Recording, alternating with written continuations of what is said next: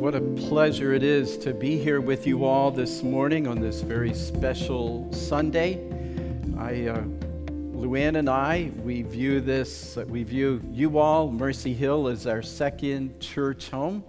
And it's great to be able to witness these special things that have taken place this morning, to hear the uh, testimonies of our graduates. And it kind of reminded me when I first met Luann, I came from the country, from West Virginia. She grew up in South Jersey.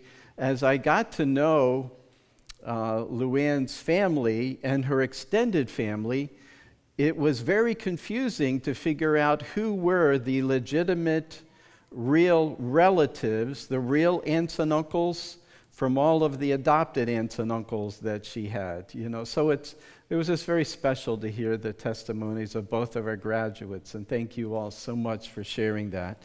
And we too will be praying for you. Also, Father's Day, it's great to be here with all of our fathers, and we pray that you each will have a very special day. And uh, we're very thankful for you. And thank you very much, Phil, for the opportunity to be here again today. And I'm just very honored to be able to share with you all this morning. I'd like to begin by just, uh, just a little quick little story about my wife. Um, it's funny, the grandkids, they were looking at my notes as I was, right when I first came here, and, and Corinne, Rin, we call her Rinny, I don't know what you all call her, we call her Rinny, said, Ooh la la, why do you have ooh la la in, on your, in your sermon notes? Let me explain. So, uh, my, my wife Luann has a twin brother. I'd like to say I married the better looking of the two. Anyway, her twin brother, his name is Bill. They're very close, and she enjoys when they're out to introduce him to people he had never met, and she proudly introduces him as her twin. And as brothers often do, he likes to give her a hard time, and so I will interject Rinny's comment right here. He often says, he will say, Ooh la la, Luann. He doesn't say ooh la la, but that's what Rinny saw in my notes. Oh, Luann, you know that you're adopted. So he likes to, to uh, give, interject a little denial as, as, they are, as he is meeting new people that she is introducing him to. But you see, not all denials are shrouded in jest, are they? And today, in today's message, we're going to see that that is true. I'd like to ask you to turn with me to Mark chapter 14. And this will be our text today Mark chapter 14. A very critical event that takes place in the life of Peter and the disciples. Your pastor, Phil, has been going through a series in 1 Peter. Last Sunday, I understand that you were in chapter 4 of 1 Peter. Mark chapter 14 and verse 1 reads like this it was just two days before the Passover and the Feast of Unleavened Bread. The chief priests and the scribes were looking for a cunning way to arrest Jesus and kill him. Not during the festival, they said, so that there won't be a riot among the people.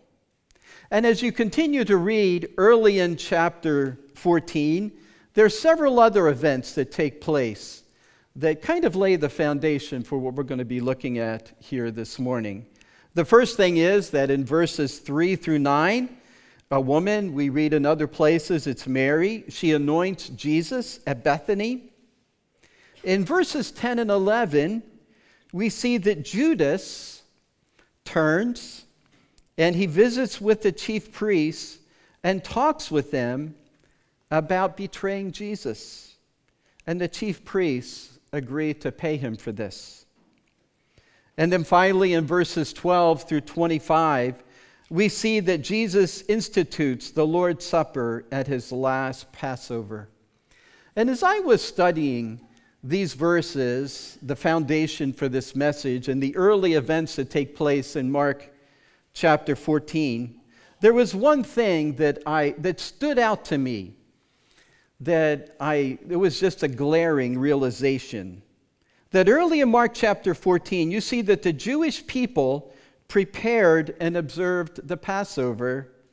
However, they totally missed Jesus as the Passover lamb.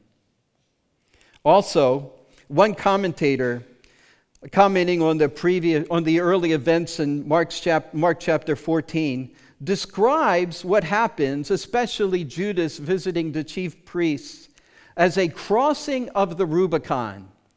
I don't know if any of you have ever heard of that term in history as you've studied history. To cross the Rubicon means to commit to a particular course of action which can't be reversed. And the phrase specifically refers to how Julius Caesar crossed the Rubicon River and became engaged in the Civil War in 49 BCE. So you see, there is a crossing of the Rubicon that happens early in this chapter that sets the stage for what we're going to study here. Yeah, in Mark 14, we see that the Jewish leaders, with the help of Judas, commit acts which lead them to cross the Rubicon and their plot to kill Jesus. And Jesus knows these things are about to happen. And so he prepares his disciples for what is going to take place, what is inevitable his betrayal, his arrest, and his death on the cross, and his resurrection.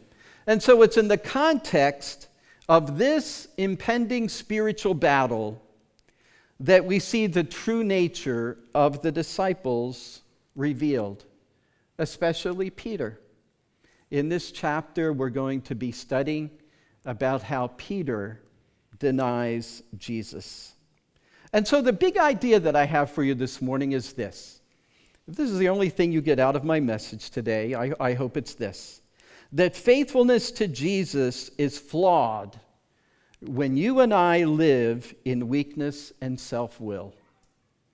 And I think that's an appropriate lesson for us on Father's Day. Isn't it, fathers?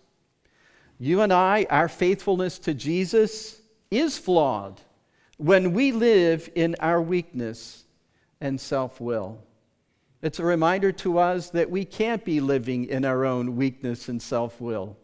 We will never succeed, will we? It's only by recognizing our weakness and living in His strength and yielding our will to His that we accomplish what He desires for us. So look with me in Mark chapter 14, verse 26, as this sets the stage for what we're going to be looking at this morning. Mark chapter 14, verse 26. And when they had sung a hymn, they went out to the Mount of Olives. So they're heading out to the Mount of Olives. And then notice in verse 27 Jesus' words. And Jesus said to them, You will all fall away, for it is written, I will strike the shepherd, and the sheep will be scattered. But after I am raised up, I will go before you to Galilee. Peter said to him, Even though they all fall away, I will not. And Jesus said to him, Truly I tell you, this very night, before the rooster crows twice, you will deny me three times. But he, Peter said emphatically, If I must die with you, I will not deny you. And they all said the same. You see, Mark 14, 27 to 33, it reveals a poignant moment in the journey of the disciples. It highlights the prediction of Peter's denial. And it's a foretelling of acts that serve as a catalyst for a transformative time in Peter's life and in his spiritual journey. Look back to verse 27 because Jesus, with divine foresight, shares a prophecy.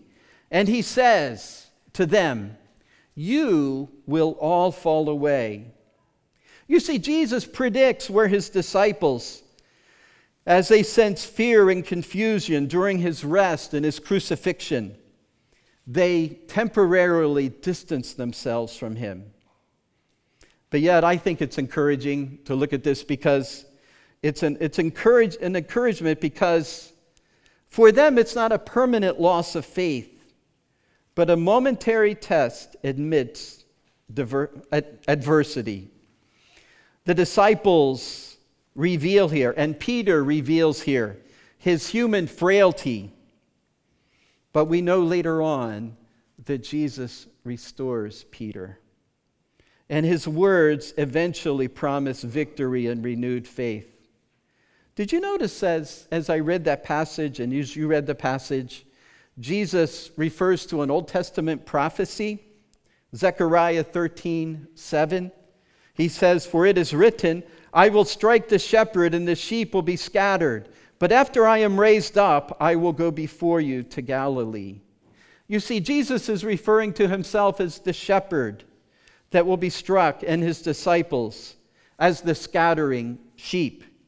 And he intertwines his impending suffering with their falling away and their desertion. But that doesn't only reveal his awareness of the future, but it also serves later on, I'm sure not at that moment, but later on as a beacon of hope for the disciples. And I'm, I'm very thankful for that.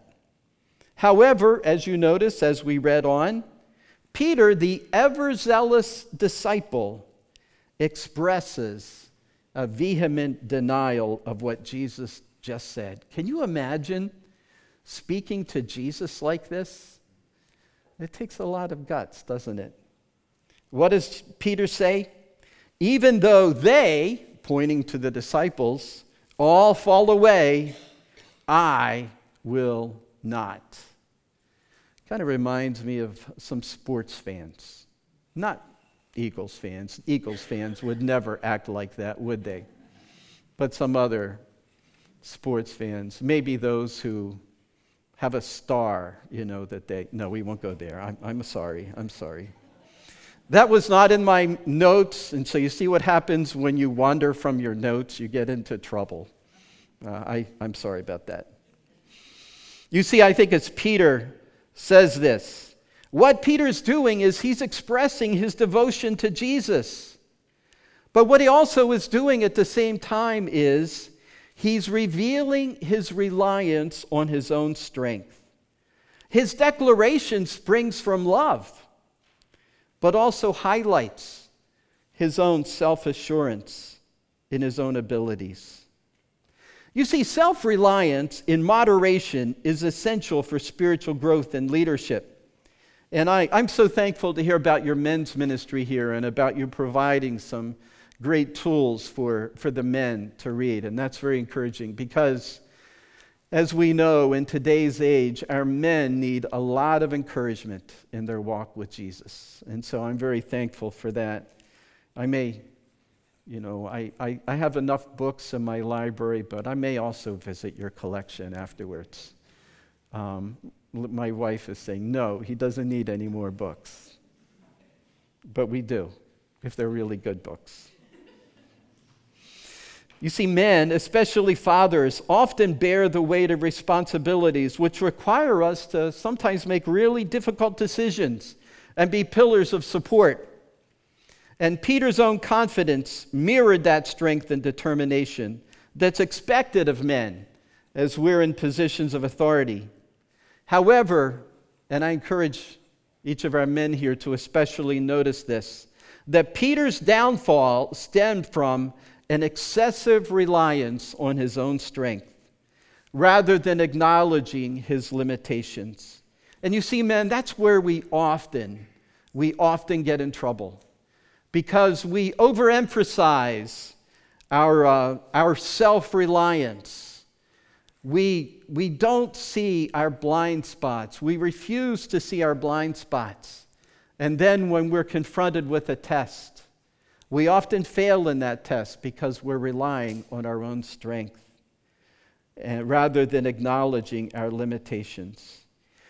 And I want to encourage each of you, men and fathers especially today, with this reminder that true strength relies in recognizing when we need to seek support and guidance from others.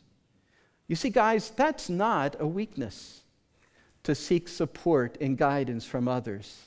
That's a true sign of strength. When you are willing to, to say to yourself, you know, I'm really struggling in this area. And I know if I continue to rely on myself, it's going to lead to further failure. True strength is, acknowledges the fact that we need support and guidance from others. One other thing I believe um, Peter realized later, later on, probably later on in this evening, um, he realized that he lacked humility in that declaration. You see, the denial of Jesus later in the passage exposed the fact that even the most comfortable, or the most, not comfortable, the most confident of us can stumble. Even the most confident of us can stumble. And humility allows us to embrace vulnerability and acknowledge our fallibility. You see, humility fosters an atmosphere of empathy and openness and enables us to grow deeper in our connections with others. And that's a real test of fatherhood, isn't it? I know as Scott and his sister Carrie were growing up, I was often humbled by things that happened. I'll never forget one evening or one day, Scott and his sister were down in the playroom, and as brothers and sisters sometimes do, they were having a little bit of an argument. And uh, actually, the, uh, the tone of the argument floated upstairs. And I, as the, you know, capable father, went downstairs and I walked into the room and I made my pronouncement of what I thought was wrong and what should be made right. And Scott, Scott was usually the really, really good one. You know, we just had to look at him and he knew that we were disappointed with him. His sister was a different story. And so when I made my big pronouncement of what was wrong and what needed to be corrected, she looked at me and said, But that's not what, that's not what we were fighting about. Talk about a humbling moment. So I had to backtrack, backtrack and uh, find out what was really going on. You see, fatherhood presents us with many challenges that balance self reliance and humility. And we need to learn from Peter's story here. So, following Peter's declaration, notice what happens in verses 30 and 31. The text says, and Jesus says, Truly I tell you, Jesus said to him, today, this very night, before the rooster crows, twice, you will deny me three times. But he kept insisting. Notice, it wasn't just once. I think he probably insisted a few times. If I had to die with you, I will never deny you. And they all said the same thing. You see, this exchange between Jesus and Peter uncovers a lot for us to apply to our lives. And I'd just like to point out a couple of these things very quickly. You see, the, the nature of human frailty and the limits of our own strength are pointed out here once again. Peter was known for his unwavering loyalty, but yet he also exposed his weakness. You see, there is a contrast between his intentions and his actions. He very boldly declared his intentions, but later on we see that he didn't follow through with his actions. Isn't that true of many of us as well? We make very clear, you know, we very boldly say, I am a follower of Jesus. But how often our actions reveals something different. I, um, I have the privilege to be a chaplain. I work with a group called Marketplace Chaplains, and several times this past week I went up and down Route 95. And uh, I first traveled up Route 95 and back down this past Monday after the bridge collapse. Going up, it wasn't too bad. In fact, going up, I literally went right past the disaster site and looked down in. They had, cle- they had already cleared most of the debris out. But coming back down, 95, I got forced off because, yes, I'm, uh, I'm one of those who's come over to the dark side with uh, Apple products. I found out that the Apple Maps wasn't updating the road closures. So I got forced off the highway and I got forced onto Torresdale Avenue in North Philly. And instead of a 45 minute drive home, it was an hour and 45 minute drive home. And the worse the traffic got, the worse my attitude got. And an amazing thing happened right in the middle of that. I saw not one, but two trucks from companies that I work for. I was chaplains, I am chaplains to the drivers of those two trucks that ended up in front of me in all of that traffic as well.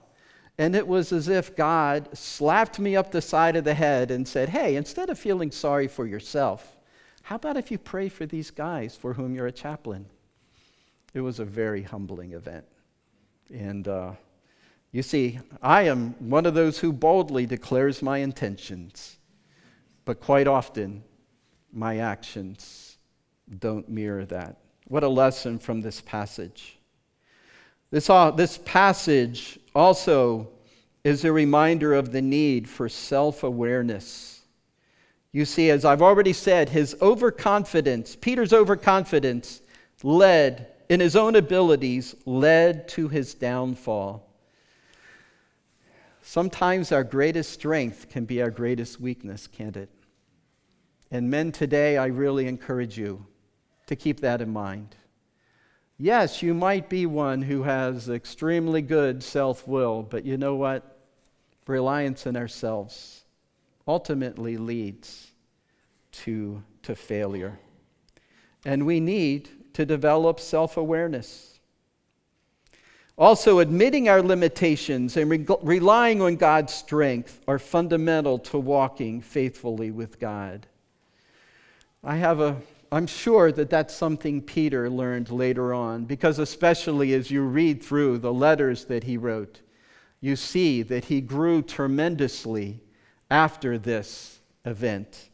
And we to this day are benefiting from the lessons that he learned after he was restored to fellowship with Jesus and then as he became a leader in the church. And I'm sure he's one who eventually admitted his own limitations and realized the importance of relying on God's strength. Another thing that I love from this passage, and there's so much that we could dig into here, but another thing that I really appreciate from this passage is Jesus' foreknowledge of Peter's denial. And it highlighted his understanding, Jesus' understanding of our human weakness and his forgiveness. You see, later on, Jesus extended love and grace to Peter. And he does the same for us. And his love and grace extends far beyond our failures and our shortcomings and also our sin. You see, Jesus' acceptance of Peter's denial serves as a reminder for you and me that no matter how far we may stray or stumble, there's always an opportunity for repentance and restoration. Did you get that? It, what Jesus does here is a reminder that no matter how far you stumble, no matter where you find yourself, there's always an opportunity to repent and to confess your sin and be restored. I am so encouraged by that, and I'm very thankful for that. Later on, Following his resurrection, as I've already mentioned, Jesus reconnects with Peter. One of the places that we read of this is John 21.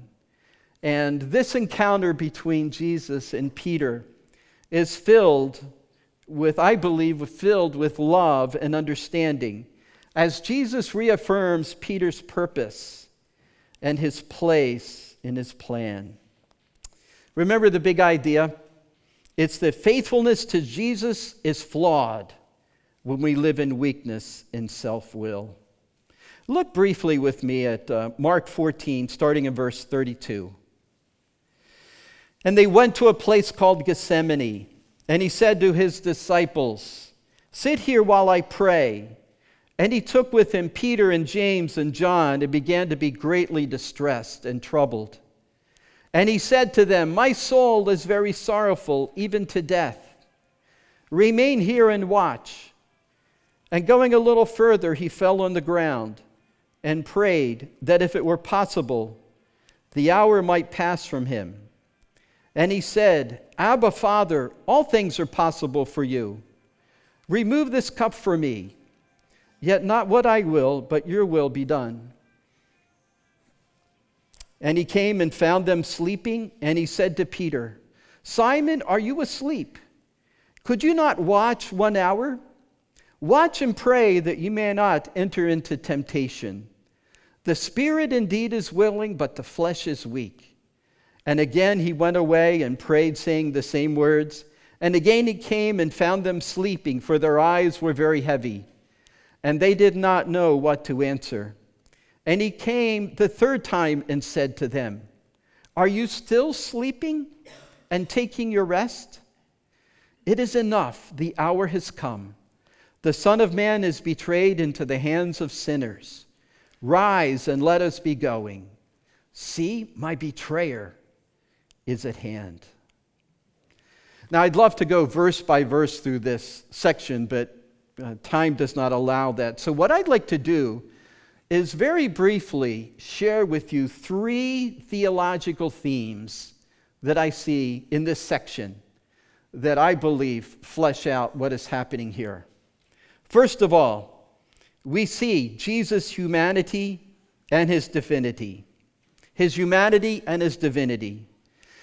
In this passage, by the way, I'm, I'm a wannabe writer, so I'm writing a book right now called Gethsemane Moments which key in on this passage of Scripture. So I'm really resisting going off on a tangent. You know, I could just wax, not, not eloquently, but I could go on for hours about this, which I'm not going to. But what we see here is that Jesus, in a very deeply human moment of anguish and distress, he's praying here. And it highlights the depths of his suffering and it emphasizes his humanity. And at the same time, he submits to the will of his Father. And so we see this interplay of his humanity and his divinity. It also reveals the will of God in all of this. Because as Jesus is praying in the garden here, he's demonstrating his submission to the will of his Father. And despite his personal anguish, and the suffering that he knows is before him, he prays for God's will to be done. Men, is that something that you do regularly for your family as you're a father, as you're a leader? Do you pray that you would be willing to submit your will to the will of your father? You see, I, because I'm a guy, I know the struggle that we have our struggle with self will and with God's will for our lives. Have you come to the place of where you have been willing to submit your will to that of your Father? By the way, I don't think that's a one time thing. I think that's a daily thing, isn't it? Where Jesus says to, to deny ourselves and to take up our cross and follow Him. We see the will of God and, and Jesus illustrating that, and the importance of aligning my desires, your desires, with God, God's purposes, even in the face of great difficulty. The last theme that I'll take the time here today to look at is the theme of the failure of Peter and the other disciples. This section highlights Peter's shortcomings and the disciples' shortcomings, and even their inability to remain awake and supportive during the time that Jesus needed them the most. You see, one of the things I'm fleshing out in my book, Gethsemane Moments, is in these Gethsemane moments of life, we need the support of others around us. And Jesus pictures that in this passage. When you're going through a really difficult time, and you are able to call upon others for support. Isn't that encouraging? I know it may not help at the moment, but at least isn't it good to know that you have others to come alongside you during those difficult times in life? That's what Jesus, in his humanness, was asking for. He was asking for his disciples to be there with him at this critical time in his life. And what do they do? They fall asleep. It's kind of like, I'll never forget, early on in the first church I was pastoring, I, um, my mom and dad, who lived in West Virginia, we were pastoring in Western Pennsylvania, they, they got early, up early on a Sunday morning and drove and surprised us and sat in on the message. During the message, mom and dad were sitting down front. Halfway through the message, I looked down. Mom was sound asleep. Man, just when I needed your support. Now, mom worked really hard, dad worked really hard. And apparently, my gift was putting her to sleep. And so my preaching met her needs, and for which I was very thankful. She apologized afterwards. I could not ask for a more supportive mom, but it's amazing how often that comes up in my mind. Not that I'm seeing any of you doing that at the moment, so, but that's okay.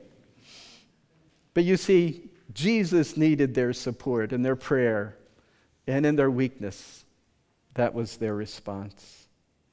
So let me just share with you a couple things very briefly as, as I wrap this up. Remember the big idea? Faithfulness to Jesus is flawed when we live in weakness and self will. And that's what we see in this passage.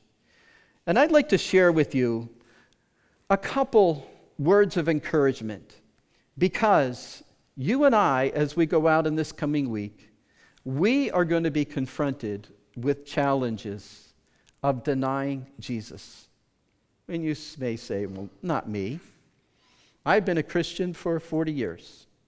Well, I came to know Jesus in 1970. That's when I trusted Jesus as my Savior. But I believe that we are all going to be facing tests. These are a couple of them. First of all, the fear of standing up for our faith. That's exactly what happened to the disciples a few verses on. They, many of them fled. And Peter, when he was challenged with being one who knew Jesus, what did he do? He denied him. You see, you and I may choose to remain silent and avoid acknowledging our beliefs when we're confronted or challenged by them. And that is becoming increasingly an issue today. Churches around the country are being persecuted, not because they're being belligerent in their faith, but simply for standing for biblical values. And Christians are being harassed as well. So, this coming week, you may be challenged with denying your faith by the fear of standing up for your faith. I think another way we can deny Jesus is by compromising our values. We may, be, we may compromise our Christian principles, and we may be tempted to engage in actions or behaviors that contradict our faith. That's another way we can deny Jesus. Another way we can deny Jesus is by neglecting our relationship with God, by failing to spend time in prayer, neglecting the study of Scripture, or distancing ourselves from other believers. We can deny Jesus. And let me tell you, having been a pastor for a long time, it's really easy to deny Jesus because I can work on a, a sermon and still neglect my personal relationship. So we need to be aware of that blatantly disobeying God's commands. When you and I knowingly go against God's commands and choose to live according to our own desires or according to the world's standards, we're denying the lordship of Jesus in our lives. But you know, even in light of all of that, isn't it good to know that even though Peter had this major failure in his life, by denying Jesus three times. As Jesus predicted, Jesus restored him. There's a place of restoration. Because as Jesus, as you know, died upon the cross and shed his blood for our sins, he made possible the forgiveness of sins and reconciliation with our Heavenly Father. So let me share this as I close regardless of your or my past failures, we too can find forgiveness and restoration and purpose in God's service, just as Peter did. And that's important for you and I to remember. So I have a little action step for you, just if you want to write this down and work on this later on. I'd encourage you to recall a recent failure or a disappointment. Maybe some way that you have sinned recently. I encourage you to acknowledge your sin and your weakness. I encourage you to seek God's guidance, seek the support of others, maybe an accountability partner if you don't have one already, the fellowship of others in your men's group or your ladies' group. I encourage you to practice humility. Practice humility. Be willing to humble yourself before God and say, God, I know I, I have been living in my self will, and I can no longer do that. I am not capable of doing life on my own. And I need to lean on you for strength and give thanks for your grace. That's the last thing. Leaning on and giving thanks for God's grace. Acknowledge a recent sin or weakness, seek God's guidance, commit to practicing humility, and lean on and give thanks for God's grace. I'd like to ask the uh, worship team to come up as I close in prayer as we continue in our service. Let's pray together. Father, we thank you for this lesson from the life of Peter today. Lord, so many of us, as we see what Peter does in this passage of Scripture, his, uh, some may even say he's obnoxious by the way he responds to Jesus. Father, help us to realize there is so much of Peter in each of us. And there's so many different ways we can deny you in our daily lives. So, Father, I pray that in the days that lie ahead, that you, through your word and your spirit, may continue to help us to flesh out these truths in our lives. Father, may we be willing to, to humble ourselves and confess our sin, and to acknowledge your forgiveness, and to rely upon your grace and your mercy. And we thank you for these things. In Jesus' name, amen. Thank you for listening to the Mercy Hill Sermon Podcast. If you'd like to learn more about us, please visit our website at www.mercyhillnj.org.